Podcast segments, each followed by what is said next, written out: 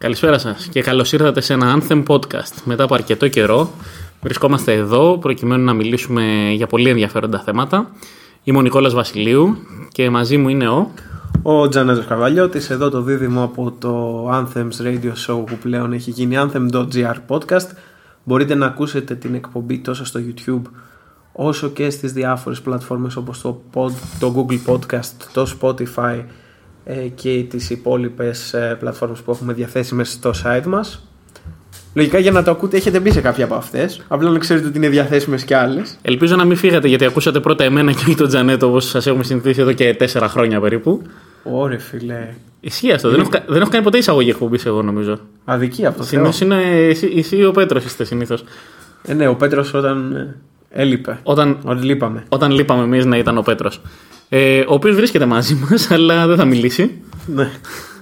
Βρισκόμαστε δηλαδή στον ίδιο χώρο με το συμπαρουσιαστή μας, αλλά δεν θα είναι σήμερα μαζί μας. Θα είναι το δίδυμο Νικόλα Τζανέτος πίσω από το μικρόφωνο. Πώς τα πέρασες στο κορονοϊό, Την περίοδο της καραντίνας, λες; Ναι, ναι. Λοιπόν, δεν νομίζω ότι είμαι ο πιο κατάλληλος για να σου απαντήσω πάνω σε αυτό, γιατί εγώ δεν ήμουν σε καραντίνα. Δηλαδή, λόγω της δουλειάς μου, ε, η, επι- η εταιρεία που δουλεύω είχε κανονικά άδεια που μπορούσε να λειτουργεί. Οπότε, ε, εγώ πέρασα πολύ καλά. Δηλαδή, έφευγα το πρωί, πήγαινα στη δουλειά μου, πέρναγα το 8 ωράκι μου, μια χαρά. Το βράδυ έβλεπες Masterchef; Το βράδυ. Συνήθως μπορεί να έβλεπα μάθημα, σχολίαζα στο Twitter. Τσακωνόσουνα με τρόλ στο Twitter. Τσακωνόμουν με τρόλο στο Twitter και εσύ μαζί μου. Και... Καλά, ναι. ναι, ναι. Ε, αφιερωμένη εκπομπή στην Τζέλα. Αφιερωμένη. Τζέλα καρδούλα. Τζέλα σκουπίδι.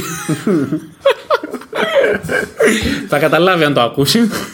ε, Ποιος είναι. Ε, Αφιερωμένη λοιπόν στην Τζέλα αυτή η εκπομπή. Όπως είπες, Ε, ποιος είναι η Τζέλα; Έλα, ποιος είναι, έλαντε. Είχε αντρικό και γυναικείο όνομα. Αντρικό mention, γυναικείο. Διπλό ημίχρονο άσο τελικό ήταν αυτό. Ήταν λίγο περίεργο τέτοιο. Εντάξει. Όπως και να έχει, τα τρόλ ε, είναι λίγο αίσθηκτα τα τρόλ ε, του Twitter, αλλά Πες μου λοιπόν, τι, τι σειρές έβλεπες; Εμείς ήμασταν άνθρωποι που μιλάμε για σειρές, ρε παιδί μου, που πολλές φορές ασχολιόμασταν εξ ολοκλήρου στις εκπομπές μας με μιλάγαμε πολύ για σειρές. σειρές. Ναι, ναι, ναι. Κυρίως ξένες. Κυρίως ξένες, Έτσι όντως. Ε, Το, πάω μεσολαμίας. Ναι. το Suits είδα τις πρώτες τέσσερις σεζόν, δικηγορικό. Καλό είναι, μια χαρά. Τώρα έχω ξεκινήσει την Πέμπτη, αλλά το πάω λίγο αργά. Το The Last Dance είδα με Michael Jordan. Το απίστευτο, απίστευτο ντοκιμαντέρ. Ε, διάβασα πολλά βιβλία, μπορώ να σου πω. Δηλαδή, Λακάσατε παπέλ δεν είδες. Το Λαγάσα το είδα, ναι, το είδα. Το Λαγάσα. Δεν ήταν άθλια σεζόν. Ήταν καλύτερη από την τρίτη. Για μένα ήταν χειρότερη από την τρίτη. Αλήθεια. Είναι απαράδεκτη. Ε, μ' άρεσε πιο πολύ από την τρίτη. Η τρίτη τη θεωρώ μακράν τη χειρότερη της σειράς. Δηλαδή, εντάξει, σίγουρα καμία από τις δύο δεν είναι σαν την πρώτη. Ό,τι και να λέμε, δηλαδή η πρώτη σεζόν ήταν η καλύτερη, μακράν. Απλά θεωρώ ότι. Ενώ όλη την ιστορία του νομισματοκοπείου, ναι, κατάλαβες. ναι, ναι. Εγώ θεωρώ ότι ήταν μια σειρά που την αρμέξανε πιο πολύ από ό,τι έχουμε αρμέξει εμείς στο Κωνσταντίνου και Ελένης. Ρε φίλε, τραβάει Σαν πάρα χώρα. πολύ. Τραβάει πάρα πολύ. Ε, έχει τραβήξει πάρα πολύ όλο αυτό. Δηλαδή, και άλλη σεζόν, και άλλη σεζόν, και άλλη σεζόν. Δηλαδή, εγώ πίστευα ότι αυτή θα είναι η τελευταία. Έπρεπε, εντάξει, έπρεπε να είναι η τελευταία. Λέω εντάξει, τελείωσε. Και βλέπω το τέλος της σεζόν και διαπιστώνω ότι υπάρχει συνέχεια και λέω κι άλλο. Δηλαδή, πόσο ακόμα να το τραβήξεις, ας πούμε. Καταρχήν ήταν κάκιστη. Τέλος πάντων, πρόσεξε λίγο το τραπέζι γιατί Ναι, sorry. Ε, κάνει παράστα. Λοιπόν, ε, γενικά, εντάξει, ε, όχι κάτι τρελό. Ε, ξέρεις ποιο βλέπω που είναι καταπληκτικό; Το The Last Ride για τον Undertaker, για τα τελευταία του ματσάκια. Ωραίο. Πολύ δυνατό, πάρα πολύ ωραία παραγωγή, πολύ ωραίο, πάρα πολύ όμορφο. Εγώ ξέρεις με τι στενοχωρήθηκα. Για πες. Διακόπηκε το, το καφέ της χαράς. Δεν μ' άρεσε καθόλου το καφέ της χαράς. Εμένα Καθόλου. μου άρεσε, είχε πλάκα. Ε, ήταν κάτι που θέλαμε τόσο καιρό να επανέλθει, ρε φίλε. Είχαμε πορωθεί, θυμάσαι που το συζητάγαμε; Ναι, το, θυμάμαι ότι ήμουν απορρομένος, και αλλά... κόπηκε κάπου στη μέση χωρίς να ξέρουμε τι θα γίνει. Ε, Ξεκινάνε τώρα τα γυρίσματα, λέει. Εντάξει, ναι, αλλά τώρα του χρόνου δεν θα δούμε. Δεν ξέρω. Ε, εγώ είμαι πάντω στη φάση που το καφέ της χαράς νομίζω ότι είναι ένα φεστιβάλ overacting. Δηλαδή παίζουν όλοι τόσο θεατρικά πλέον ε, που δεν το σώζει ούτε ο ίδιος ο Ρώμας. Δηλαδή βασικά ο Φατσέας είναι όλη η σειρά, την κρατάει μόνος του για μένα. Είναι απίστευτος. Όλοι οι υπόλοιποι παίζουν τρελό overacting. Με, τρο- με χειρότερο όλων, ποιον θα έλεγες; Ε, Ποιος κάνει το χειρότερο overacting στη σειρά; Ε, ο γιος του Πόποτα. Ο γιος του Πόποτα. Εγώ φίλε θα πω το τέτοιον, τον αστυνομικό με το, με το μουστάκι. Ε, δεν ξέρω. Το ψευδό. Ε, πάντως, Πατσέα, συλλαμβάνεσαι. σε παρακαλώ. Σε παρακαλώ. Ε, Τέλος πάντων. Για πες ε, κάτι άλλο που είδαμε αυτή την περίοδο. Μμμ. Κοίτα, ε, άλλη μια σειρά που κόπηκε λόγω κορονοϊού, σταμάτησαν τα γυρίσματα στη μέση, ήταν το Blacklist. Εμένα μου άρεσε πάρα πολύ που μπήκαν στη διαδικασία να γυρίσουν όλο το επεισόδιο, να το κάνουν καρτούν και άνιμε προκειμένου να μπορέσει να ολοκληρωθεί η σεζόν αν και κόπηκε τρία επεισόδια νωρίτερα. Πολλές σεζόν Αμερικάνικων σειρών κόπηκαν και το Flash κόπηκε νωρίτερα. Ναι, εμένα μου άρεσε όμως που μπήκαν στη διαδικασία έστω και με αυτόν τον τρόπο να μας δώσουν ένα τέλος για τη σεζόν. Και ας ήταν κάπως απότομο. ναι, όπως ναι, αυτό. κατάλαβα τι λες. Όχι, εντάξει, Ε, δηλαδή σωστό το είναι αυτό. εκτίμησα. Εντάξει, το Flash είναι για κλωτσιές, έτσι. Απλά το λέω ότι είμαι στα όρια να το σταματήσω. Είναι για κλωτσιές αυτή η σειρά πλέον. Δεν βλέπετε. Ναι, όπως αυτό σου είπα και εγώ σταματά τον Λακάσα Papel. Ένα απίστευτο εξαιρετικό Better Call Saul. Α, α, ναι. Παιδιά, μιλήσαμε για τόσες σειρές και δεν αναφέραμε τη μεγαλύτερη όλων. Ναι, Για βέβαια, μένα η καλύτερη σειρά που παίζει στην τηλεόραση είναι το Better Call Saul και αν δεν έχει πείσει κανένας στις πρώτες μία-δύο σεζόν του, ε, δείτε την πέμπτη που είναι απίστευτη, ξέρω. Εγώ θα, το, θα κάνω τον πρωτοσεζονάκια λοιπόν, γιατί όταν τόσα χρόνια εγώ σας έλεγα Δείτε Better Call Saul, είναι άψογο, είναι πολύ καλοφτιαγμένο, πολύ αργή σκηνοθεσία, πολύ ωραία πλοκή. Όλοι με κοροϊδεύουν. Α, είναι βαρετή σειρά, είναι βαρετή σειρά. Ποια βαρέτη σειρά, ρε, εσύ. Ε, εντάξει. Δηλαδή, όποιος λέει ότι το Better Call Saul είναι βαρετό, δηλαδή ας πάει να δει τι να σου πω τώρα, καλημέρα ζωή, ας πούμε. Ε, εντάξει, Ή Μάρτον. ε, εγώ απλά το δηλώνω ότι αυτοί που λέγανε ότι ήταν απαράδεκτη σειρά, τώρα Υπήρχαν την εκθιάζουν. τέτοιοι, Δεν αλήθεια. είναι- Τώρα την εκθιάζουν. Δεν έχω ακούσει κανέναν να πολύ το λέει φίλοι. αυτό. Πολύ φίλοι. Αλήθεια. Καλά, εμείς τη γουστάραμε από την αρχή, θυμάμαι. Ναι, το εντάξει, συζητάμε. εμείς ήμασταν και Breaking Bad fanboys, οπότε είναι λογικό. Εντάξει, πολύ ωραίο το Better Call Saul, καταπληκτικό Αλήθεια ήταν βασικά. σχολιάσαμε ποτέ το επεισόδιο το standalone του Breaking Bad; Το El Camino. Ναι, Δεν El το έχω δει Camino. ακόμα. Δεν έχω κάτσει να το δω. Το φινάλε λες με τον Άρον Πολ. Δεν το έχω δει ακόμα. Όταν Ε, θα το δεις, θα το σχολιάσουμε, θα κάνουμε ένα έκτακτο έτσι. Wrestling. Τρίλεπτο podcast. Wrestling είδε. Εντάξει, βλέπω AW. Δεν μπορώ να δω WWE παιδιά πλέον. Ε, μπορεί να χαρακτηριστούμε EW fanboys, να το πούμε είμαστε. Ε, εγώ είμαι Είμαστε, fan, δεν μου έχω αρέσει. θέμα. Ε, εντάξει, όταν έχεις στη μία τον Γκένιο Μέγκα να είναι στο main event και τον Hangman Page και τους Young Bucks και από απέναντι τις Παρασκευές έχεις τον Baron Corbin Ναι, ναι, ναι. και τον Elias συγκρίνονται. τι θα κάτσεις να δεις Δεν συγκρίνονται, δεν συγκρίνονται. Εντάξει, ε, κοίταξε να δεις. Εμένα μου αρέσει αυτό που γίνεται στο Ρο με τον McIntyre. Πολύ, εμένα μου αρέσει Μόνο πολύ. ο ο- McIntyre μου αρέσει αυτό το ρόλο αλλά και Πολύ πάλι. μου αρέσει ο McIntyre. Το ρόλο φίλε έχει φτάσει στα all time low Όχι, για, για, λες για ratings. για νούμερα ναι. Ναι, στα νούμερα όντως έχει χτυπήσει All κάποια time all time low. Δηλαδή περίμενες αλλά εσύ ότι το πιο δημοφιλές show του WWE θα ήταν το SmackDown; Λόγω Fox ναι, το περίμενα. Γιατί είναι στο Fox. Αλλά το SmackDown για μένα είναι το χειρότερο από όλα. Έτσι. Δηλαδή, ενώ γινόταν. Θυμάσαι το 16 που είχαμε Εγώ πάρε ξεκινήσει. φίλε, συγγνώμη, δεν μπορεί να μου πεις ότι το SmackDown είναι το χειρότερο. Όταν... Εντάξει, έχει AJ Styles, έχει Daniel Bryan, έχει Πριν- Nakamura, έχει Sami Zayn, έχει Cesaro. Τώρα λες, ρε. Εσύ, τώρα τους τελευταίους 2-3 μήνες ήταν το χειρότερο όμως. Δηλαδή, καλύτερο είναι το Raw. Όχι. Που έχει και το Rollins, έχει και τον. Εντάξει, το καλύτερο στο WWE είναι το NXT. Μακράν. Του Δευτέρου. Το NXT είναι φοβερό. Αν και στην empty arena ήρα αυτή που περνάμε τώρα, που είναι άδειες οι αρένες, Δεν βλεπόταν το, το, WWE. το, το NXT δεν ήταν καλό. Ε, ούτε το AW ήταν τόσο καλό. Ε, απλά εμένα αυτό που με ενθουσίασε στο AW είναι ότι στο τελευταίο pay-per-view ενώ το build-up ήταν μέτριο, δηλαδή δεν περίμενα κάτι φοβερό Τη ματσάρα, ρε φίλε. ε, αποδείχθηκε καταπληκτικό event. Ματσάρα, ματσάρα. Δηλαδή το main event λες. Το Stampede, ναι. Το Stampede ήταν καταπληκτικό και μ' άρεσε και ο Moxley που ε, όταν κερδίζει τον Brody Lee παίρνει τον τίτλο και απλά τον κοιτάει μέσα στα μάτια έτσι, που σου χαράσουν την ψυχή και του κάνει ένα κολοδάχτυλο.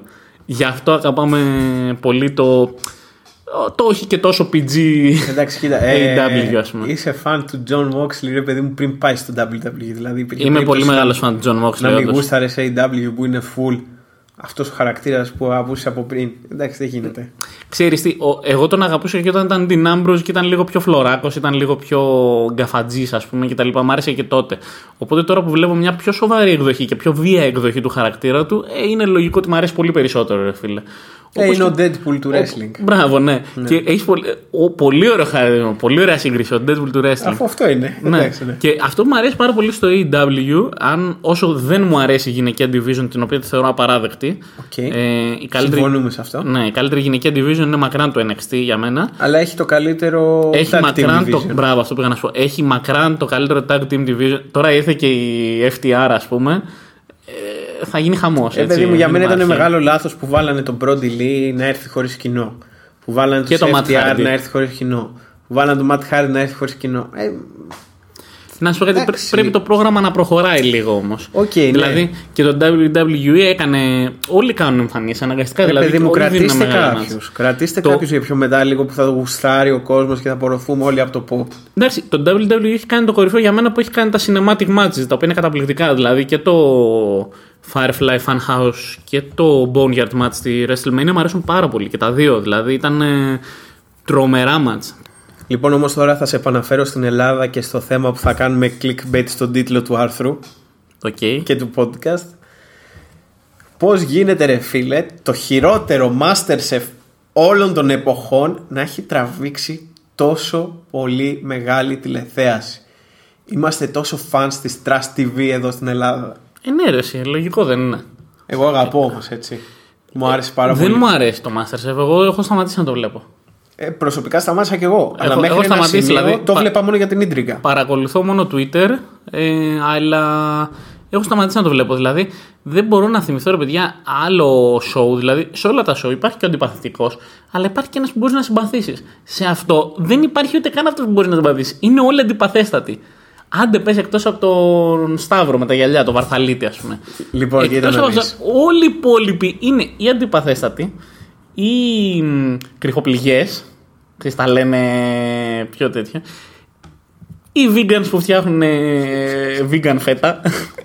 Πώς το, ε, έγινε χαμός με το Μάικη Το είδα, που το είπε είδα. την, η vegan φέτα που λέει θες να φτιάξεις λέει νεροζούμι με μύκητα. Πώς το έφερε φίλε. Κάτσε στο κάπως- τέλος θα σου πιάσω και τον Mikeius. Γιατί είναι κομμάτι της τηλεόρασης της ελληνικής, της διαδικτυακής όμως.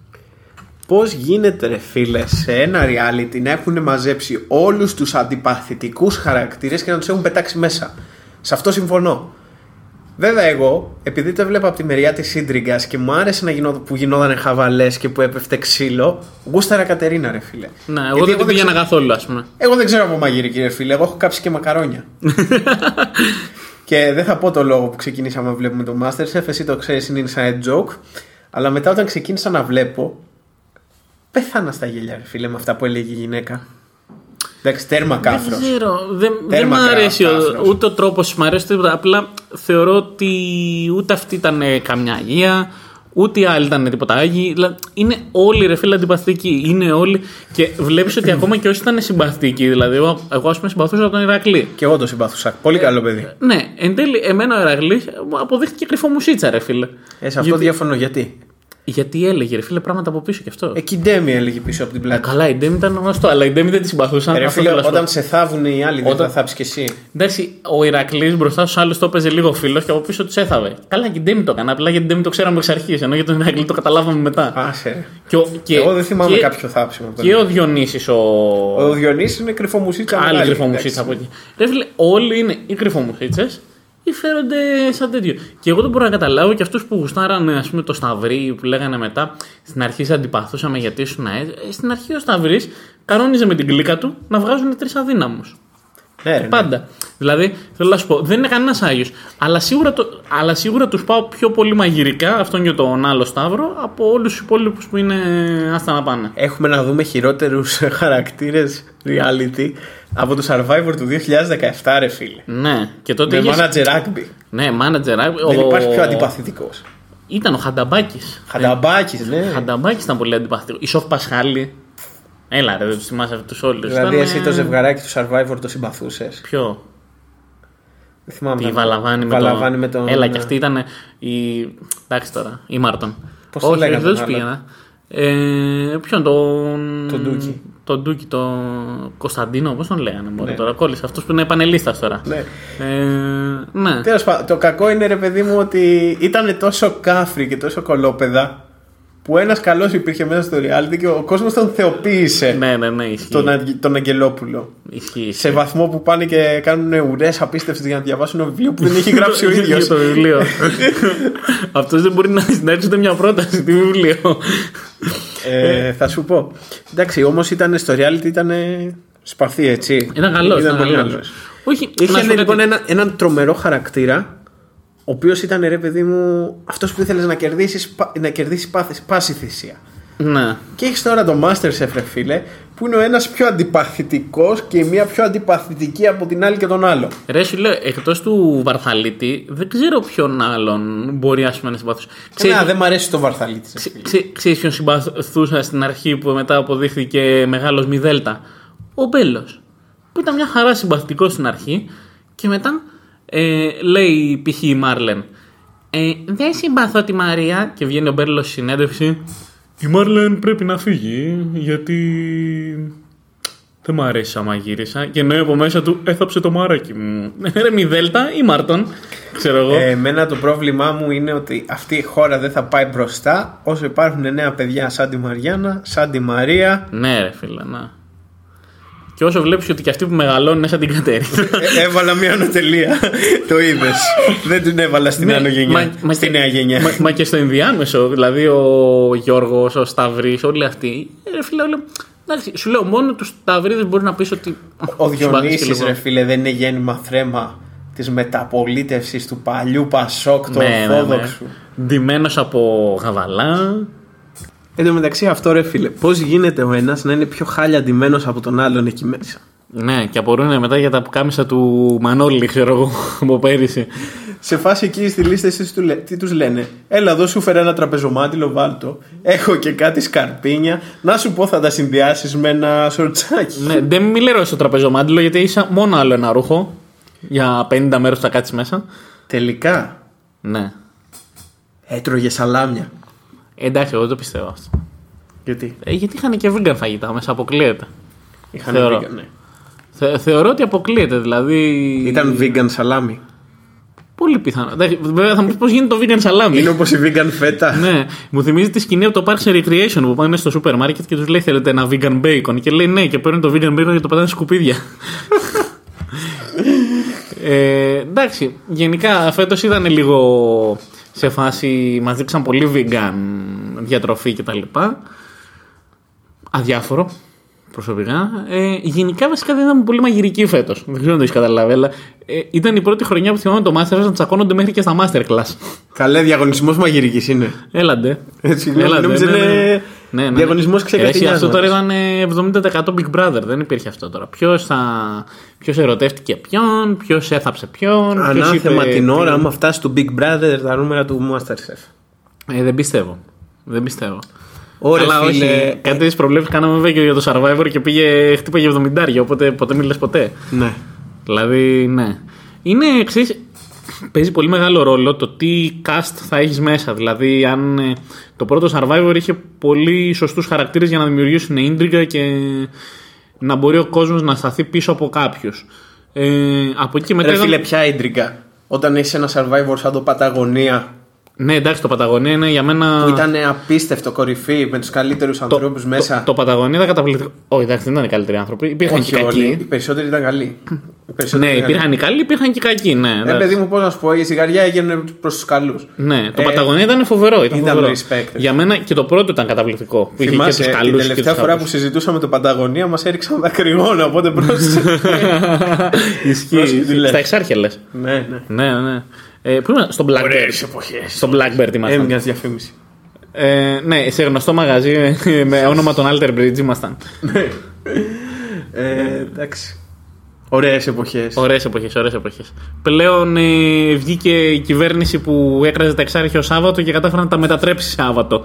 Ε, δεν έχω πάει έκτοτε. Δηλαδή από τότε που πλέον για να πας σε μια τόσο ωραία γειτονιά πρέπει να, σε κάθε γωνία να υπάρχει και ένας μπάτσος να σου λέει αν θα σηκώσει το κινητό σου ή όχι. Από αύριο καθαρίζουμε τα εξάρχεια. Ναι. Ε, Το έλεγε και σιγά, ξέρεις, γιατί τα πάμπερ κρατάνε για λίγο, δεν κρατάνε για πολύ. Είναι άμα ξεπεράσει τα δεσιμπέλ. Πρόσεξε. Είναι ο ανερχικοδείκτης. ναι. Αν ξεπεράσεις τα 10 δεσιμπέλ, πέφτουν οι πτάμενοι αναρχικοί από τα Ναι, πλωτικά. το λέει ο Καραϊβάζ στον αντένα, το θυμάσαι αυτό, καταπληκτικό. το, το σώμα. Έρχονται οι πτάμενοι αναρχικοί και σε δέρνουνε. Ε, ε, ο Αλταήρ, ο Έτσιο. Ποιος ήταν ο Edward Kenway; Ε, σαν τον έτσι ο κανείς φίλε Φλωρεντία. Φλωρεντία, ναι, το δίνω. Πολύ Φλωρεντία, ωραίο. Ρώμη Φλωρεντία, Ρώμη, ναι. Για μένα και το, Κωνσταντινούπολη. Μμ, Δεν μ' άρεσε τόσο το Revelations, τα, τα άλλα δύο τα λατρεύω. Αλλά ναι, ήταν ο Έτσιο εκεί και εκπαίδευε τους ανάρχες, τα εξάρχεια. Μμ, Ήταν αυτή. Ποιος το είχε πει, ε, α, ο Καραϊβάς το είχε πει, μπράβο, ναι, στον αντένα.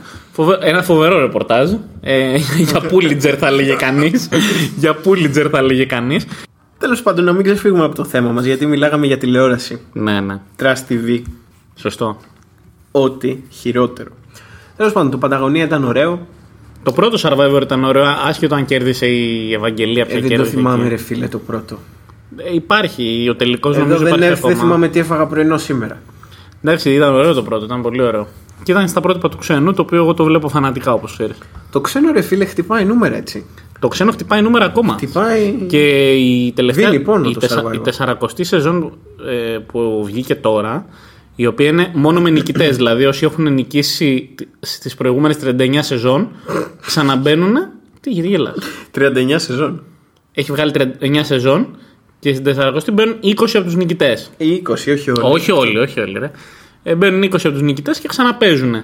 Και ήταν καταπληκτική σεζόν η 40. Εντάξει, το ξένο survivor είναι όλο ένα παιχνίδι στρατηγικής. Δηλαδή έχει να κάνει 100% με στρατηγική, με σχέσεις, με ένα εκατομμύριο πράγματα. Και κυρίως δεν αφήνει τον εξωτερικό παρατηρητή να μπαίνει μέσα στο παιχνίδι. Εμένα δηλαδή, μου την δεν- έσπαγε πάρα πολύ αυτό. Γιατί να ψηφίσεις εσύ τον νικητή; Ναι. Για ποιο Κοίτα, λόγο; με την ίδια λογική, βέβαια, δεν θα ήταν ο Ντάνος ο νικητής στο πρώτο που ήταν αυτός που ήθελαν όλοι να βγει. Θα Εντάξει, μου πεις. ναι, οκ. Έχει μια λογική αυτό. Αλλά απ' την άλλη, όταν προσπαθείς. Το survivor δεν είναι τώρα μια εκπομπή για να περάσουμε καλά όπως στην Ελλάδα. Είναι πραγματικά στην ουσία του είναι ένα κοινωνικό πείραμα. Βάζεις 18 άσχετους ανθρώπους σε κάποιες πολύ δύσκολες συνθήκες, 16, 18, 20 ανθρώπους, ανάλογα με τη σεζόν, και βλέπεις πώς αντιδρούν σε αλλαγές, ε, πώς αλλάζουν στρατηγικές. Πώς γίνεται ο χαρακτήρας όταν έχει υποστεί κακουχία και πείνα. Ναι. Και κυρίως αυτό που μου αρέσει πολύ είναι ότι βλέπεις άτομα τα οποία δεν τους είχες για πολύ. Δηλαδή, έβλεπα τη 37η σεζόν, αν δεν κάνω λάθος, που ήταν και ο Τζον Μόρισον από το WWE έπαιζε ναι. αυτήν. Η οποία ήταν το David vs. Goliath. Που ήταν δηλαδή άτομα οι οποίοι ήταν ε, ο Γολιάθ, ας πούμε, δηλαδή άνθρωποι που γεννηθήκανε πλούσιοι ή που είχαν γίνει πλούσιοι κτλ. Και υπήρχαν και οι David, άνθρωποι δηλαδή που ξεκινήσαν ως φτωχοί ή ήταν underachievers κτλ. κτλ. Και καταφέραν να φτάσουν ψηλά. Και έβλεπες, ας πούμε, την πρώτη μέρα υπήρχε ένας τύπος στην φυλή των David, ο Christian, αν θυμάμαι καλά, ο οποίος ήταν ένας τυπάκος, ένα 50 με γυαλάκια, πολύ. ξέρεις, δεν τον έκανες για σοβαρό αντίπαλο. Και ήταν σκυλή του και πολέμου, ξαφνικά, φίλε. και ξαφνικά αυτός ήταν, όμως ήταν κάτι τεχνικός υπολογιστών σε μια δουλειά, ξέρω εγώ, τρελή. Και ξαφνικά έβλεπες αυτόν τον τύπο ε, να τους παίζει στρατηγικά όλους στα δάχτυλα. Ξαφνικά από το πουθενά να κερδίζει ασυλίες και τα αθλήματα και να τους κερδίζει. Σκυλή του πολέμου Ναι, σου λέω. Ναι. και ξαφνικά. Υπάρχουν στους- και compilations ε, με αυτόν τον τύπο στο YouTube. Ψάξτε το. Ναι. Και ξαφνικά στους 7, στους, στο, στην τελική εφτάδα τέλος πάντων, ε, επειδή έχασε μία ασυλία, είπανε παιδιά, ας τον διώξουμε γιατί αυτός θα το κερδίσει σίγουρα. Και, είχε και ήταν και πολύ συμπαθητικός. Δηλαδή είχε κερδίσει και τους υπόλοιπους γιατί όποιοι φεύγουν από το survivor, νομίζω από μια θέση και μετά συγκεκριμένα, γίνονται το jury, δηλαδή αυτοί που ψηφίζουν τον νικητή. Οπότε όποιος έχει διώξει τους υπόλοιπους με τον πιο ανώδυνο για εκείνον τρόπο είναι και αυτός που θα βγει ο νικητής.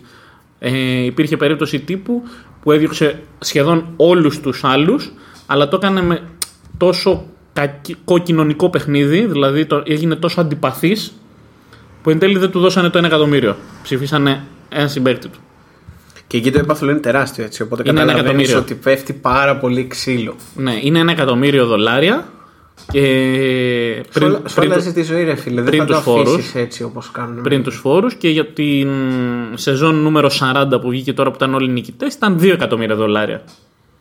Δηλαδή μιλάμε για ένα τέτοιο. Δηλαδή χαρακτηριστικά θυμάμαι σε αυτή τη σεζόν Τζαν υπήρχε ένας τύπος συγκεκριμένος ο οποίος αφού νίκησε το Survivor έκανε οικογένεια και παιδιά και αυτό που έλεγε είναι ότι ζω ακόμα με αυτά τα χρήματα. Με τα χρήματα που πήγα από το Survivor. Και ε, θέλω να ξανακερδίσω γιατί αυτό μου έχει δώσει χρόνο με την κόρη μου και τα παιδιά μου. Θα μου πεις βέβαια, αυτό σου λέει αμέσως ότι εντάξει, κέρδισε ένα παιχνίδι και τώρα δεν δουλεύω. Αλλά απ' την άλλη, δεν μπορείς, μπορείς να καταλάβεις ότι είναι ένα ποσό που σίγουρα σου αλλάζει τη ζωή. Επίσης, ε, εδώ βλέπεις ότι τα έπαθλα στην Ελλάδα είναι καμία σχέση, έτσι. Ναι, εντάξει, προφανώς. Όλο και μειώνονται χρόνο με τον χρόνο. Εντάξει, λογικό. Ε, Τέλος πάντων, να γυρίσουμε λίγο στο Masterchef γιατί εδώ μα- αυτό μας καίει. Εντάξει, κάνουμε πολλά παρακλάδια, αλλά είναι ωραία συζήτηση. Για πες. Λοιπόν, γιατί δεν σου άρεσε η Κατερίνα που τους δίκαζε όλους; Αφού τα έβγαζε τα άπλητά τους στη φόρα, ρε φίλε. Δεν Αφού η ξέρεις- τύπησα, η τύπηζα δούλευε στη. Πώς το είπαμε το στρατόπεδο στον πύργο; Σε τίλ. Δούλευε στη Σετήλ, εντός εισαγωγικών το λέω. Έπαιρνε τα πιο άπλυτα εκεί πέρα από τα ρούχα. Και κατάφερε και τα πέταγε έτσι μπροστά στο Πανελλήνιο. Πάρτε ελεύθερα. Εντάξει, Πάρτε, εγώ δεν είμαι πολύ σίγουρος ότι. πάρτε ζαμπόν. Ναι, πάρτε σαλάμια. Δεν είμαι πολύ σίγουρος ότι όλα αυτά που έλεγε ήταν αλήθεια. Δηλαδή πιστεύω ότι. ε, έτσι όπως την έχω ψυχολογήσει πρέπει να είναι πολύ μυθομανής. Εμένα μου άρεσε πάρα πολύ που έλεγε Εντάξει. Θα τους σκίσω, θα τους πατήσω, θα φτάσω Και έφυγε τελικό, ούτε θα κάνω-» δεκάδα. Και έφυγε με κλάματα. ναι, ναι, ναι. Ε, ξέρεις, αυτό δεν μου άρεσε. Ότι έχασε μια δοκιμασία και βγήκε προτινόμενη και μετά την επόμενη μέρα, ενώ δεν μαγείρεψε καλά, προσπάθησε να το ρίξει στην κακή της ψυχολογία και ότι πάλι άλλοι φταίνε. Ε, κάποια στιγμή, ρε φίλε, δεν θα μαγειρέψει και καλά. Αυτό δηλαδή το αναγνωρίζω στους σταυρίδες π.χ. ότι όταν δεν μαγειρεύουν καλά λένε Δεν μαγείρεψα καλά. Τέλος. Δεν έχει τώρα μαμού σου του, δεν έχω καλή ψυχολογία, δεν είμαι καλά. Επίσης, κρατάω, μία, βάζω μια ανωτελεία. Ναι. Μισό τους σποιλεράδε. Ειδικά Ναι. αυτούς από τα μεσημεριανά. Ναι, ναι, ναι. Εσημεριανά. Και επίσης το πιο Δεν φοβερό- σας βλέπει που δεν σας βλέπει κανείς. Πάτε και μας χαλάτε το λίγο ενδιαφέρον που έχουμε. Ναι, και να πούμε και κάτι ακόμα. Ένα κανάλι υπάρχει στο YouTube που κάνει καλή δουλειά με μοντάζ Masterchef, ο John Mike. Θα τον αναφέρουμε κιόλας γιατί είναι πολύ καλός. Ο John Mike που φτιάχνει ωραία μονταζάκια Masterchef και πάνε και που τα κλέβουν όλα τα μεσημεριανάδικα, ρε φίλε, και τα παίζουν. Ειδικά όταν βρίσκει σε ποια εκπομπή ήταν παλιά ο Κοντιζάς, σε ποια παλιά ήταν ο Ιωαννίδης, σε ποια. Δηλαδή είχε βρει τον Ιωαννίδη στο Top Chef και είχε φτιάξει ένα μοντάζ από διαφορετικά επεισόδια του Top Chef τότε και έδειχνε ο Πάνος Ιωαννίδης το 2010. Και την επόμενη μέρα, ρε φίλε, το παίζει καινούριο και λέει ε, βρήκαμε ένα καταπληκτικό βίντεο, δεν έλεγε πού το βρήκε, οι συνεργάτες της εκπομπής μας βρήκαν ένα καταπληκτικό βίντεο για το πώς ήταν ο Πάνος Ιωαννίδης το 2010 και παίζει αυτούσιο το βίντεο που είχε φτιάξει ο άλλος. Αφού δεν, το, δεν είπαν ότι το φτιάξανε και οι ίδιοι. Ναι, ναι, ναι. Μόνο αυτό δεν είπανε. Μόνο αυτό δεν είπανε. Ναι, υπάρχει, υπάρχει μια αθλειότητα στην ελληνική τηλεόραση. Πραγματικά αθλειότητα. Για μένα γενικά η ελληνική τηλεόραση είναι τραγική, ρε φίλε. Τραγική. Δεν υπάρχει κάτι που να το δεις και να πεις ότι ε, βλέπω ωραίο πρωτότυπο περιεχόμενο. Υπάρχουν μερικές ιστορικές σειρές που έχουν κάνει πάταγο και είναι πολύ καλοφτιαγμένες, όπως το Κόκκινο Ποτάμι. Ναι. Όπως το άλλο που παίζει τώρα στον Αντένα, Το άγριες οι μέλισσες. Άγριες Μέλισσες. Δεν τα βλέπω αυτά. Λένε ότι είναι εξαιρετικές, αλλά ποια ποια είναι η διαφορά; Όταν μια σειρά είναι καθημερινή, εντάξει, πέρα από το. Οκ, θα δεις το reality λίγο, θα χαζέψεις. Δεν το βλέπαμε και όλο, βλέπουμε ε, κυρίως highlights. Ναι, και εγώ highlights Αλλά βλέπω κυρίως. όταν μια σειρά είναι καθημερινή και δουλεύεις πόσες ώρες μέσα στη μέρα, ε, δεν μπορείς να την παρακολουθήσει. Και ειδικά όταν είσαι και φαν των ξένων σειρών που βγάζουν και αυτές κάθε εβδομάδα επεισόδια. Άλλο, το, άλλο, το εβδομα... α, άλλο η καθημερινή Σε σειρά. περιορίζει ο συγγνώμη. χρόνος. Άλλο η εβδομαδιαία, άλλο η καθημερινή. Να Ναι, πω ότι βρε. θα επενδύσω σε Αυτό μια σου σειρά λέω, όπου, ότι- η οποία κάθε μέρα θα βγάζει καινούριο επεισόδιο. Δηλαδή μέσα στον χρόνο 300 επεισόδια που λέει ο λόγος. Όχι, αυτό σου λέω ότι Δεν η, γίνεται. ευ, η εβδομαδία. Έχεις ήδη ένα εβδομαδιαίο πρόγραμμα που παρακολουθεί σειρές. Γιατί βγαίνουν 5-6 σειρές σειρές που βλέπεις στην Αμερική και συνεχίζονται. Και θα σου πω και το άλλο, ρε φίλε. Εγώ, με Οπότε τη δεν μπορείς δουλειά, να κρατήσεις και καθημερινά. εγώ με τη δουλειά έχω βάλει στον πάγο πάρα πολλές σειρές. Κι εγώ, κι Θυμάσαι εγώ. που στην εκπομπή βγαίναμε και λέγαμε για 10 διαφορετικές σειρές και πλέον δεν μπορώ να τις παρακολουθήσω. Παιδιά, εγώ και δεν τις έχω δει τρεις. ταινίες. Ταινίες. τρεις, ναι. Ξέρεις πόσες ταινίες έχω να. Δηλαδή, ταινίες όχι καινούριε, γιατί δεν βγαίνουν ε, στον κινηματογράφο καινούριε. Παλιές ταινίες, ξέρω εγώ. Έχω να δω πάνω από τρεις μήνες. Ε, γιατί θα μου πεις, σε όλο αυτό το διάστημα της καραντίνας, ε, δεν μπορούσα να δω γιατί δούλευα. Οπότε πάλι ήμουν κουρασμένος. Το έχω ρίξει στα κομιξάκια βέβαια. Διαβάζω πάρα πολλά κόμιξ. Και εγώ έχω αρχίσει και κάνω μια καλή συλλογή, θα τα πούμε μετά. Θα πούμε, ναι, ναι. ναι. Έτσι να μαθαίνουν. Ναι, ναι, ναι. Θα μιλ... Κάνουμε και μια εκπομπή για κόμιξ κάποια στιγμή. Έχουμε να μιλήσουμε. Ενώ ένα podcast για κόμιξ. Α, ρε παιδί podcast, μου. ναι, ναι. Να κάνουμε ένα podcast για κόμιξ, να μιλήσουμε λίγο, γιατί πραγματικά έχω ψαχτεί πολύ στο θέμα. Και μπορώ να πω ότι ετοιμάζουμε και κάτι ωραίο έτσι, σχετικά με τα κόμιξ στο anthem.gr. Ε, Να το αφήσουμε εκεί για να το αφήσουμε εκεί, να το αφήσουμε εκεί για έκπληξη. Αλλά έχω και κάποιες άλλες ιδέες πάνω σε αυτό. Το οποίο ήταν δική σου ιδέα και μου άρεσε πάρα πολύ. Ναι, ναι, ναι. Είναι πολύ ωραίο. Είναι πάρα πολύ ωραίο αυτό που θα γίνει και ο τρόπος που θα γίνει θα είναι λίγο πιο περίεργο. Θα σας εξηγήσω off the air. Αλλά ναι, φέρνουμε κάτι ωραίο σχετικά με κόμικ στο Anthem.gr και υπάρχουν και άλλες γύρω από αυτό. Γύρω από τον τομέα του βιβλίου και του κόμικ έχω αρκετές ιδέες γιατί έχω μπει λίγο στο κλάδο, ας πούμε. Οπότε, ναι, ετοιμάζουμε ωραία πράγματα. Τέλος πάντων, ε, να επιστρέψω στην άνω τελεία που είχαμε αφήσει στο, στο Masterchef. Να τελειώσουμε. Ναι. Να Αυτό τελειώσουμε που μια θέλω και να πω καλή. είναι, Είστε όλοι αντιπαθητικοί. Δεν σας χωνεύει ούτε η μάνα σας. Ξαναβάλει το Χριστάρα και τον Παντελή. Πολύ Μου- καλά μου- παιδιά. Μου ήταν ε, πολύ καλά παιδιά, όντως. Ε, γιατί πραγματικά αυτό το πράγμα το φετινό δεν βλέπετε, ρε φίλε. Δεν βλέπετε. Δηλαδή, είναι δυνατόν τώρα. Σαν διαγωνισμός Είναι- δεν βλέπετε. Είναι- Σαν ξεκατίνιασμα βλέπετε. Ναι, εντάξει αυτό. Αλλά είναι δυνατόν, ρε φίλε, μαγειρικά τώρα να είναι στη δεκάδα αυτή η Μαρία. Δηλαδή, αν είναι δυνατόν. Λοιπόν, Αν είναι δυνατόν. Τέλος πάντων. βγάλει το φτιάρι σου ελεύθερα. Ναι, μη σε πιέζω. Πες. Ρε φίλε, η Μάρτον. Η τύπησα ήταν στην 20 την είχαν βγάλει τρει-τέσσερι φορές στον τάκο, ας πούμε, και δεν- έμενε για λίγο. Και μου είχε μπει τώρα στη δεκάδα και λένε ότι οι σποιλεράδες κιόλα είπαν ότι φτάνει ακόμα ψηλότερα. Ρε φίλε, εμένα μου τη σπάει Γιατί- αυτά γιατί, που συγγνώμη. λέει, όσα λέει μου Ναι, σπάνε τα νεύρα πραγματικά. σου σπάει Μου τα νεύρα. τρυπάνε φίλε. την ψυχή με... Σου τα σπάει ακόμα χειρότερα και από τη Μαριάννα και από την Κατερίνα και από όλες αυτές. Είναι τρεις χειρότεροι.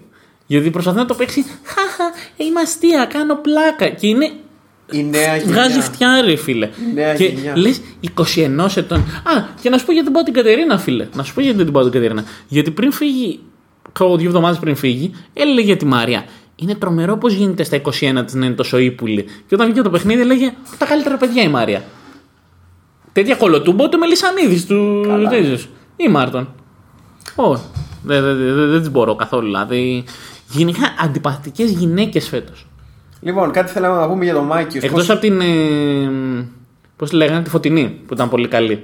Ναι, ε, η Φωτεινή ήταν. Πολύ ήταν συμπαθέστατη. ξεκάθαρη. Συμπαθέστατη κοπελίτσα. Δηλαδή είναι κρίμα που δεν ξαναμπήκε. Τρομερή εξέλιξη. Μετά. Λοιπόν, Για πες για Μάικιους που ήθελες κάτι να πεις. Πώς σου φάνηκε, ε, μαζί το συζητάγαμε πριν, οπότε τώρα θα το προχωρήσουμε. Πώς σου φάνηκε η όλη φάση που με το μα- παραμικρό που γίνεται πλέον, ο Μάκης είναι ναζί. Ο Μάκης είναι ναζί. Ναι. Έχει γίνει κίνημα αυτό. Ε, Κοίτα, ο- τώρα με αυτό που θα πούμε, είμαι σίγουρος ότι θα με διαγράψουν 5-6 άτομα ακόμα. Ήδη μου κλείσαν το Facebook δύο φορές μες στην καραντίνα. Ναι. Δεν πειράζει. Ε, σε- εσένα γενικά σου, λέω, σου έχουν κλείσει στο Facebook, σου έχουν κάνει report. Εγώ είμαι πολύ πιο προκλητικός από σένα σε αυτό που λέει. Ειδικά απέναντι σε φασίστες, είμαι πολύ πιο προκλητικός. Δεν μου έχουν κάνει κάτι. Εμένα το κακό μου είναι ότι είχα δημόσια τα post λόγω Anthem. Ναι, έκανες αυτό το λάθος. Εγώ δεν τα έχω δημόσια. Εγώ τα έχω στους φίλους μου να τα βλέπουν. Και είχα και κάποια άτομα. Αλλά- Και εσύ σίγουρα σου έχουν ξεφύγει στη λίστα. Έχεις κάποια άτομα που δεν θέλουν το καλό σου. Σίγουρα, ρε, σίγουρα. Απλά σου λέω δεν έχω φάει κάποιο report, ας πούμε, ακόμα. Δεν ξέρω πώς Μπορεί και να έχεις είναι φάει για να αυτό. μην το ξέρεις. Και εγώ να έφαγα Δεν- πολύ δεν- μεγάλο δεν- αριθμό και να μου το κλείσει. Ναι, αυτό. Ρε, μπορεί, ότι μπορεί να έχω φάει report είναι πολύ πιθανό. Απλά δεν έχω δει τα αποτελέσματά του. Τέλος πάντων, εν τέλει το κλείδωσα το προφίλ μου. Το αφήνουμε εκεί. Πολύ καλά έκανες. Ε, τώρα για το Μάικιους. Να σου πω κάτι. Δεν μπορώ να καταλάβω πώς γίνεται στην Ελλάδα, και αν μιλήσουμε ανοιχτά, να έχουν προσπαθήσει τόσοι πολλοί να φέρουν το alt-right κίνημα, είτε από κόμματα. Τώρα ο- το πιο πρόσφατο κόμμα που μου έρχεται στο μυαλό είναι ο Κασιδιάρης. Ναι, αυτό Είναι, είχαμε. είναι, είναι η σοβαρή Χρυσή Αυγή που έλεγε ο Μπάμπης όταν ήταν στο Sky. Τι έλεγε ο Μπάμπης, μια σοβαρή Χρυσή Αυγή. Αυτή είναι η σοβαρή Χρυσή Αυγή που έρχεται τώρα το Κασιδιάρη και δεν θα κόψει ψήφους όπως προσπάθησαν να μας πείσουν τα τρόλ της Νουδού. Δεν θα κόψουν ψήφους από το ΣΥΡΙΖΑ ή την αριστερά. Από τη, Χρυ- από την Νουδού θα κόψουν. Και από τη Χρυσή Αυγή προφανώς. Και από το Βελόπουλο. Τη δεξιά θα διασπάσουν. Και αυτό θα κάνουν όντως η σοβαρή Χρυσή Αυγή, το σοβαρό alt-right, το οποίο Λοιπόν, έρχεται. θα σου πω κάτι. Και το οποίο, συγγνώμη, δεν- να το ολοκληρώσω αυτό, το οποίο ήταν ένα αυγό του φιδιού που για χρόνια καλλιεργούσαν οι δημοσιογράφοι, για χρόνια καλλιεργούσαν διάφοροι καλοθελητές με σατυρικές εκπομπές της πλάκας Αυτό που το έλεγα. Δεν πλάκας θέλω να πω το όνομα. Εκεί στο ήθελα να σε Sky, προλάβω. στο Sky και τα λοιπά, κάτι σατυρικές εκπομπές της πλάκας που τώρα παρουσια... που ξεκινήσανε κάποια από τις ελληνοφρένειες και καταλήξανε η ελληνοφρένεια να είναι από τις λίγες αντικειμενικές φωνές που κράζουν, τους κράζει όλους και αυτό, να το πω αυτό, γι' αυτό γουστάρω κάτι εκπομπές σαν ελληνοφρένεια γιατί μπορεί να είναι προσκολλημένοι σε ένα κόμμα μεν το οποίο εγώ δεν το συμπαθώ το κουκουέ αλλά κράζει και το ΣΥΡΙΖΑ κράζει και το Τσίπρα, κράζει και την Ουδού, κράζει και το Μητσοτάκη, τους κράζει όλους και πολύ καλά κάνει γιατί δυστυχώς αυτοί οι δύο είναι που επικρατούν σήμερα και αυτούς τους δύο θα κράξει. Και ε, ε, ευχαριστώ πολύ κάποια άτομα που βγαίνουν και λένε την απίστευτη βλακεία ότι αφού κράζεις και το ΣΥΡΙΖΑ και την Ουδού, εσύ τι είσαι. Εγώ δεν είμαι εδώ για να σου πω αυτός είναι ο δρόμος, γιατί αυτό το κάνουν τα κόμματα. Και αυτό το κάνουν και τα κομματικά τρόλ. Το κομματικό τρόλ θα έρθει να σου πει ψήφισε ΣΥΡΙΖΑ γι' αυτό, ψήφισε Νουδού γι' αυτό. Εγώ δεν κάνω αυτή τη δουλειά. Εγώ δεν είμαι κομματικοποιημένος. Εγώ δίνω μια πολιτική. και εσύ, Τζάνετ. Δίνουμε μια πολιτική άποψη, ένα πολιτικό στίγμα. Δεν θα σου πούμε αυτός είναι ο δρόμος, πάμε. Εκφράζουμε προβληματισμούς με αυτά που βλέπουμε στην πολιτική του Τσίπρα, του Μητσοτάκη, του Λοιπόν, Μεν, του Δεν. Και θα πω αυτό, δεν θέλω να πω όνομα, γιατί έχω, το έχω εδώ, το κρατάω. Ναι, ναι, ναι. Τον έχουμε κράξει πάρα πολλές φορές στην εκπομπή. Δεν γίνεται να έχεις ακροδεξιούς YouTubers, νεοναζί υποστηρικτές του alt-right που το λένε ελεύθερα και ανοιχτά και να τα βάζει με το Μάικιους που δεν είπε τίποτα στην ουσία. ναι. Που εγώ πολλές φορές το Μάικιους στην εκπομπή για διάφορα πράγματα την έχω μπει εντός εισαγωγικών. Ο Μάικιου. Μεταξύ μας, δεν την έχω Ναι. πει στον ίδιο. Ο Μάικιου, θα σου πω, εκνευρίζει αυτούς που έχουμε εκνευρίσει και εμείς πολλές φορές. Τους SJWs. Θα σου πω ποιο είναι το κακό. Δεν μπορείς, ρε φίλε, χωρίς να έχεις ακούσει τη γνώμη του άλλου, να βγάζεις ένα πιστόλι και να τον εκτελείς. Ναι. Και να προσπαθείς να το κατα... καταστρέψεις στη μία πορεία. Κοίτα, ο Μάικιους έχει- Παίρνανε τηλέφωνο, ρε φίλε, να το ακυρώσουν τις παραστάσεις στο Λονδίνο. Ναι, και στην Ευρώπη. Πήραν τηλέφωνο να του ακυρώσουν τις παραστάσεις. Δηλαδή, πόσο να του, να, Καταστραμμένος πρέπει να είσαι για να κάνεις κάτι. Να τέτοιο. το ακυρώσουν. Πόσο να μισείς κάποιον άνθρωπο. να του ακυρώσουν την παράσταση με τη λογική ότι έχει βγάλει νεοναζιστικά βίντεο. Που δεν έχει βγάλει.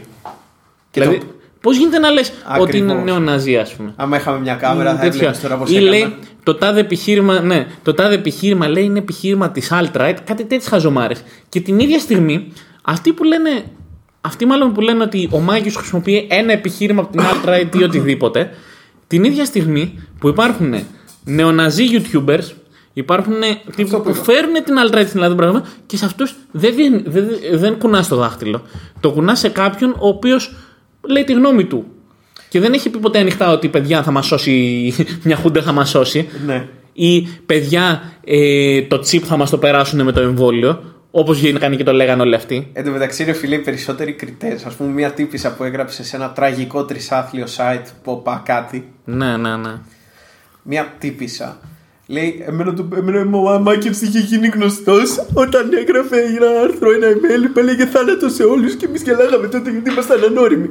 Ήμουν φαν και με παραξήγησε, με πούλησε ο Μάκιος. Ναι, εμένα ξέρεις ποιοι με τσάντουν πιο πολύ. Αυτοί που αλλάζουν τα πιστεύω και μετά από κάποια χρόνια που έχουν μια, ένα σαφές υλικό, ας πούμε, που λένε το και το και θα καταλάβεις ποιον εννοώ, έχουν ένα σαφές υλικό και λένε κάνω αυτό και τα λοιπά. Και μετά από λίγα χρόνια στα καλά μου βίντεο, αυτά που έχουν τα πιο πολλά views, ήμουν σεξιστής και το γουστάρατε και πλέον δεν είμαι έτσι και πλέον έχω ξανασκεφτεί τη ζωή και έχω καταλάβει το σωστό είναι να είσαι vegan και δεν θέλω να σε αλλάξω τη γνώμη, δεν θέλω να σε αλλάξω τη γνώμη, αλλά το σωστό είναι να είσαι vegan. Δεν θέλω να σε αλλάξω τη γνώμη, αλλά τα καλά μου βίντεο που με κάνουν γνωστό είναι να ήμουν σεξιστής.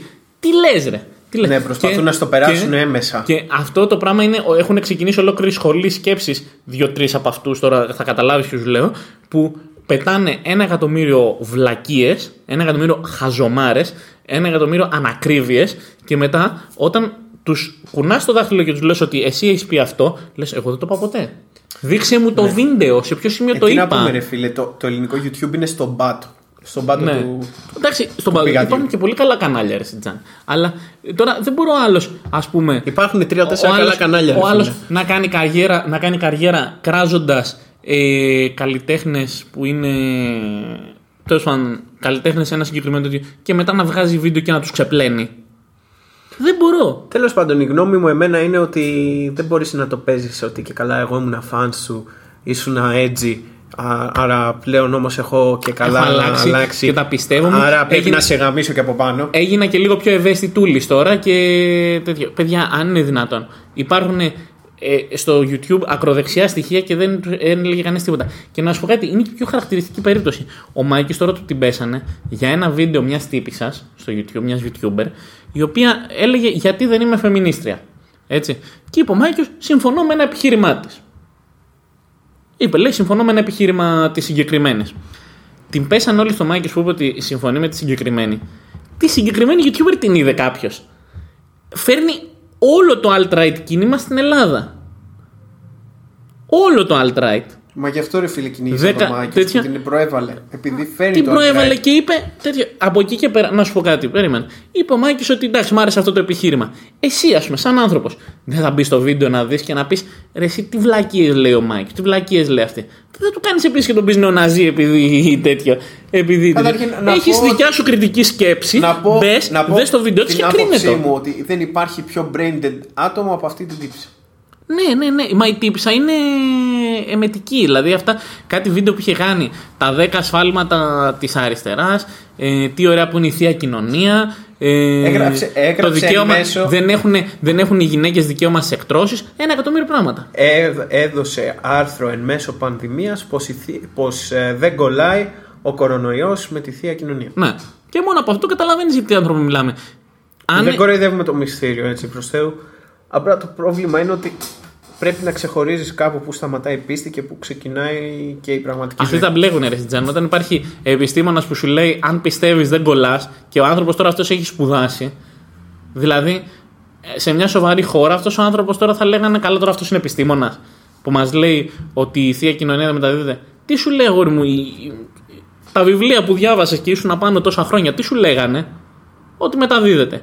Τι μου λες τώρα για την πίστη; Εν τέλει, Με την ίδια λογική, όποιος έχει μια ανίατη ασθένεια, ας πιστέψει ότι θα γιατρευτεί. Ε, είναι το ίδιο; Όχι. Εν τέλει το πρόβλημα είναι ότι βάζετε τους δημιουργούς σε ένα τρυπάκι του να φοβούνται τι να γράψουν και πώς να το εκφράσουν. Και την ίδια ώρα όσοι είναι στο alt-right ε, ξεσαλώνουν. Εγώ αυτό καταλαβαίνω. Τέλος πάντων, εντάξει, ήταν μια, μια καλή τηλεοπτική σεζόν για την Αμερική. Καλή ήταν, ναι. Η οποία Αμερική αυτή την περίοδο βιώνει μια εξέγερση. ναι. Να αναφερθούμε λίγο σε αυτό. Ε, είναι από τα πιο σοκαριστικά βίντεο που έχω δει. Εγώ σκεφτόμουν Προσωπικά. να κάνουμε ολόκληρο βίντεο πάνω στην αστυνομική βία. Ναι. Ολόκληρο podcast πάνω σε αυτό. Ναι. Ε, τι να σου πω, δεν ξέρω. Αυτό το πράγμα που είδα πραγματικά με σόκαρε. Μέχρι εκεί που δεν πήγαινε. Ε, είναι τρομερό να βλέπεις έναν άνθρωπο ότι έχει ξεψυχήσει στο τέταρτο λεπτό ενός βίντεο και παρόλα αυτά τα πόδια αυτού που- του δολοφόνου του, δεν μπορώ να τον χαρακτηρίσω αλλιώς, είναι δολοφόνος, τα πόδια του δολοφόνου του να βρίσκονται στο λαιμό του για άλλα τέσσερα λεπτά. Αυτό είναι το κακό. Ανατριχιαστικό. Αυτό είναι το κακό όταν δεν έχεις σωστή εκπαίδευση. Όταν υπάρχει ο ρατσισμός μέσα στην κοινωνία σου και έχει Ο ρατσισμός μέσα στα σώματα ασφαλείας. Και στην κοινωνία, φίλε. Θέλω να στην μου πεις κοινωνία. ότι δεν είναι ρατσιστική η Αμερικανική κοινωνία. Είναι. Εξίσου δεν είναι Είναι- ρατσιστική η σίγουρα είναι. ελληνική κοινωνία. Φ- Σίγουρα. Και εμείς είμαστε και πιο υποκριτές, ξέρεις. Είμαστε υποκριτές γιατί ε, δεν τους γουστάρουμε, δηλαδή είμαστε ρατσιστές, αλλά τον Αντιτοκούμπο τον λέμε Έλληνα. Γιατί, ακριβώς, γιατί είναι αυτό που είναι. Είναι ρε φίλε τι ταιριάζει στα, στα στάνταρ σου. Ναι. Είναι ο άλλος γκέι, άμα πεθάνει είναι ληστής. Σου θυμίζει κάτι; Ναι. Ναι, ναι, ναι. Ε, θα, Είναι βρούνε, οροθετικός. θα, θα βρούνε τρόπο. Είναι πρεζάκι άμα είναι οροθετικός. Ναι.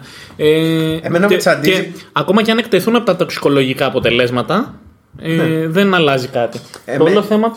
το- Θέλω να πω κάτι Για πες. που με τσαντίζει. Συγγνώμη και θα Πες, πες, πες, συνεχίσει. ναι, ναι. Εμένα με τσαντίζει η αποδόμηση του χαρακτήρα που προσπαθούν να κάνουν στο θύμα μετά.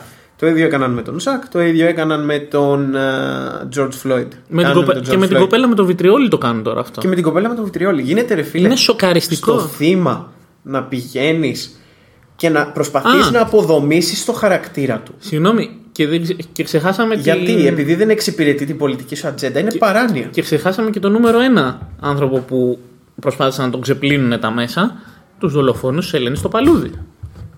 Βέβαια. Σοκαριστικό ρεπορτάζ που το είδα και έπαθα σοκ. Δεν, δεν μπορούσα να πιστέψω ότι αυτό το πράγμα το αφήσανε σε ένα κεντρικό δελτίο ειδήσεων να λένε Ο μικρός έχει αλλάξει, διαβάζει τη βίβλο πλέον. Είναι τε... Προσπαθείς να με κάνεις να νιώσω κάποια ενσυναίσθηση για ένα δολοφόνο και βιαστή. Δολοφόνος, βιαστής. για ένα δολοφόνο και βιαστή, όπως έκανε αντίστοιχα γνωστός τωρινός βουλευτής που έλεγε η Μάγδα, μιας και μιλάμε για τραμπούκους, να πούμε για τη Μάγδα Φίσα ε, και ο Ρουπακιάς είναι ένα, είναι ένα ράκος. Να λυπηθώ το Ρουπακιά Εν τέλει, που γενικά, δολοφόνησε τον Παύλο. επειδή φύγαμε από το χρονικό πλαίσιο, αυτό που θέλω να πω για τις πλατφόρμες μιλάω έτσι. Ναι, ναι, ναι, Ε, βέβαια. αυτό που θέλω να πω είναι ότι είναι απαίσιο και απαράδεκτο να μαυρώνει τη μνήμη ενός ανθρώπου προσπαθώντας η πολιτική σκηνή να αλλάξει το παρελθόν του. Η πολιτική σκηνή απλά προσπαθεί να στρέψει, να ρίξει την μπάλα στην εξέδρα. Να Κλασικά, σου πει. ναι. Ναι, δεν είναι τέτοιο. Ε, μπορεί να υπάρχουν εξεγέρσεις, αλλά δείτε και αυτούς που ληστεύουν τα καταστήματα. Εκεί θα πάνε οι κάμερες. Όπως έγινε, όπως γινόταν και στα επεισόδια, αν θυμάσαι, στην Αθήνα στις αρχές της δεκαετίας, Όπου γινόντουσαν Με τον εξαιρετικά Γρηγορόπουλο. Όχι μόνο για τον Γρηγορόπουλο, γενικά το Στο λέω. τέλος της και- δεκαετίας ναι, προηγούμενης, ναι. Στο τέλος τη προηγούμενης δεκαετίας, στι αρχές της της, ναι, της προηγούμενης εννοούσα τα tens. Κατάλαβες τι λέω όμως. Την περίοδο 8 με 12 γινόντουσαν τεράστιες φιλιρινικές πορείες που τρώγανε τα δακρυγόνα και ο, οι κάμερες πηγαίνουν στους μπαχαλάκιδε. Το ίδιο γίνεται και τώρα στην Αμερική. Υπάρχουν εξεγέρσεις, υπάρχουν μαύροι ανθρώποι που αγκαλιάζουν αστυνομικούς, έχουν βγει τέτοια βίντεο, έχουν βγει τέτοιες σοκαριστικές φωτογραφίες και τα μέσα ή ο Τραμπ προσπαθούν να προσανατολίσουν την κοινή γνώμη και να σου πούνε Όχι, δες αυτόν τον ηλίθιο που κλέβει την τηλεόραση. Και θα σου πω κάτι ρε φίλε, δεν βγήκαμε εκτός θέματος. Γιατί τα δελτία ειδήσεων σε όλο τον πλανήτη, ειδικά στην Ελλάδα όμως, είναι τα πιο διεφθαρμένα που υπάρχουν. Ναι. Τελεία. Να σου πω κάτι. 20 εκατομμύρια πήραν για να σου κάνουν προπαγάνδα για τον ιό, ας πούμε. Είναι τρομερό αυτό που συμβαίνει. Ε, σε επίπεδο βίας, σε επίπεδο ε, ξεπλήματος ε, δολοφόνων, βιαστών, σε επίπεδο κατηγορίας στα θύματα, δηλαδή προσπαθείς τα θύματα να τα κατηγορήσεις πλέον. Είναι τρομερό αυτό που συμβαίνει. Ναι, Ε, και κυρίως να βλέπεις ας πούμε να λένε ε, και κάποιοι ακόμα να το πηγαίνουν σε ένα επίπεδο παραπάνω να λένε ότι ο Έλληνας George Floyd είναι ο Κατσίφας π.χ. Ε, τέτοια πράγματα είναι τραγικά να τα ακούς. Και κυρίως να βλέπεις ότι υπάρχουν κάποιοι άνθρωποι που σου εξυπηρετούν συμφέροντα και στα δείχνουν αυτά στην οθόνη σου. Λένε ναι αυτό είναι. Αυτό ισχύει είναι σοκαριστικό. Και δεν έχω κάτι άλλο να πω το, δεν, δεν νομίζω ότι μπορούμε να σχολιάσουμε κάτι παραπάνω πάνω στο όλο ζήτημα ε, Εν τέλει να πω ότι η τηλεόραση στην ουσία δεν εξυπηρετεί τους λόγους τους οποίους, για τους οποίους δημιουργήθηκε. Η τηλεόραση είναι πλέον ένα πολιτικό εργαλείο. ναι, Ακόμα και ναι, στις ναι. σειρές το βλέπουμε αυτό. Δηλαδή κάθε σειρά ανάλογα με το που ανήκει ο σεναριογράφος ή ο σκηνοθέτης κατευθύνει προς τα εκεί την πολιτική Ατζέντα της. ατζέντα της. Ναι, σωστό. Δηλαδή για παράδειγμα θα σου πω στο Blacklist π.χ. που είναι δημοκρατική κάνανε ένα επεισόδιο για τις εκτρώσεις. Ε, κάνανε ένα επεισόδιο για, την, για τα όπλα. Για το Ναι. πώς, ε, πόσο κακό είναι για την Αμερικανική κοινωνία να έχει πρόσβαση στα όπλα ένας νέος χωρίς να έχει ξοδέψει πολλά λεφτά γιατί τα, τα λεφτά καλώς ή κακώς αποτελούν μέσω αποτροπής. Κανονικά βέβαια δεν θα έπρεπε να υπάρχουν καθόλου όπλα αλλά αυτή είναι μια μεγάλη κουβέντα. Ναι, έχεις δίκιο, έχεις δίκιο. Ε, υπάρχει αυτό το θέμα και κυρίω.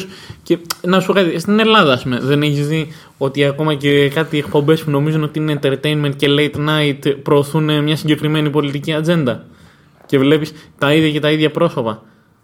Και, ή βλέπεις Και εντωμεταξύ πολιτικού. η εκπομπή που λες είναι μια φτηνή αντιγραφή. Ναι, μια αλλά- φτηνή αντιγραφή. Μια φθηνή αντιγραφή Αμερικάνικης και όταν βγαίνει ένα. Ούτε αμερικάνικης, ελληνικής. Ναι, συγγνώμη, αυτό πήγα να πω ότι ακόμα και όταν βγαίνει ένα, και όταν βγαίνει ένα πρωτότυπο ελληνικό project, αντιγράφει και αυτό.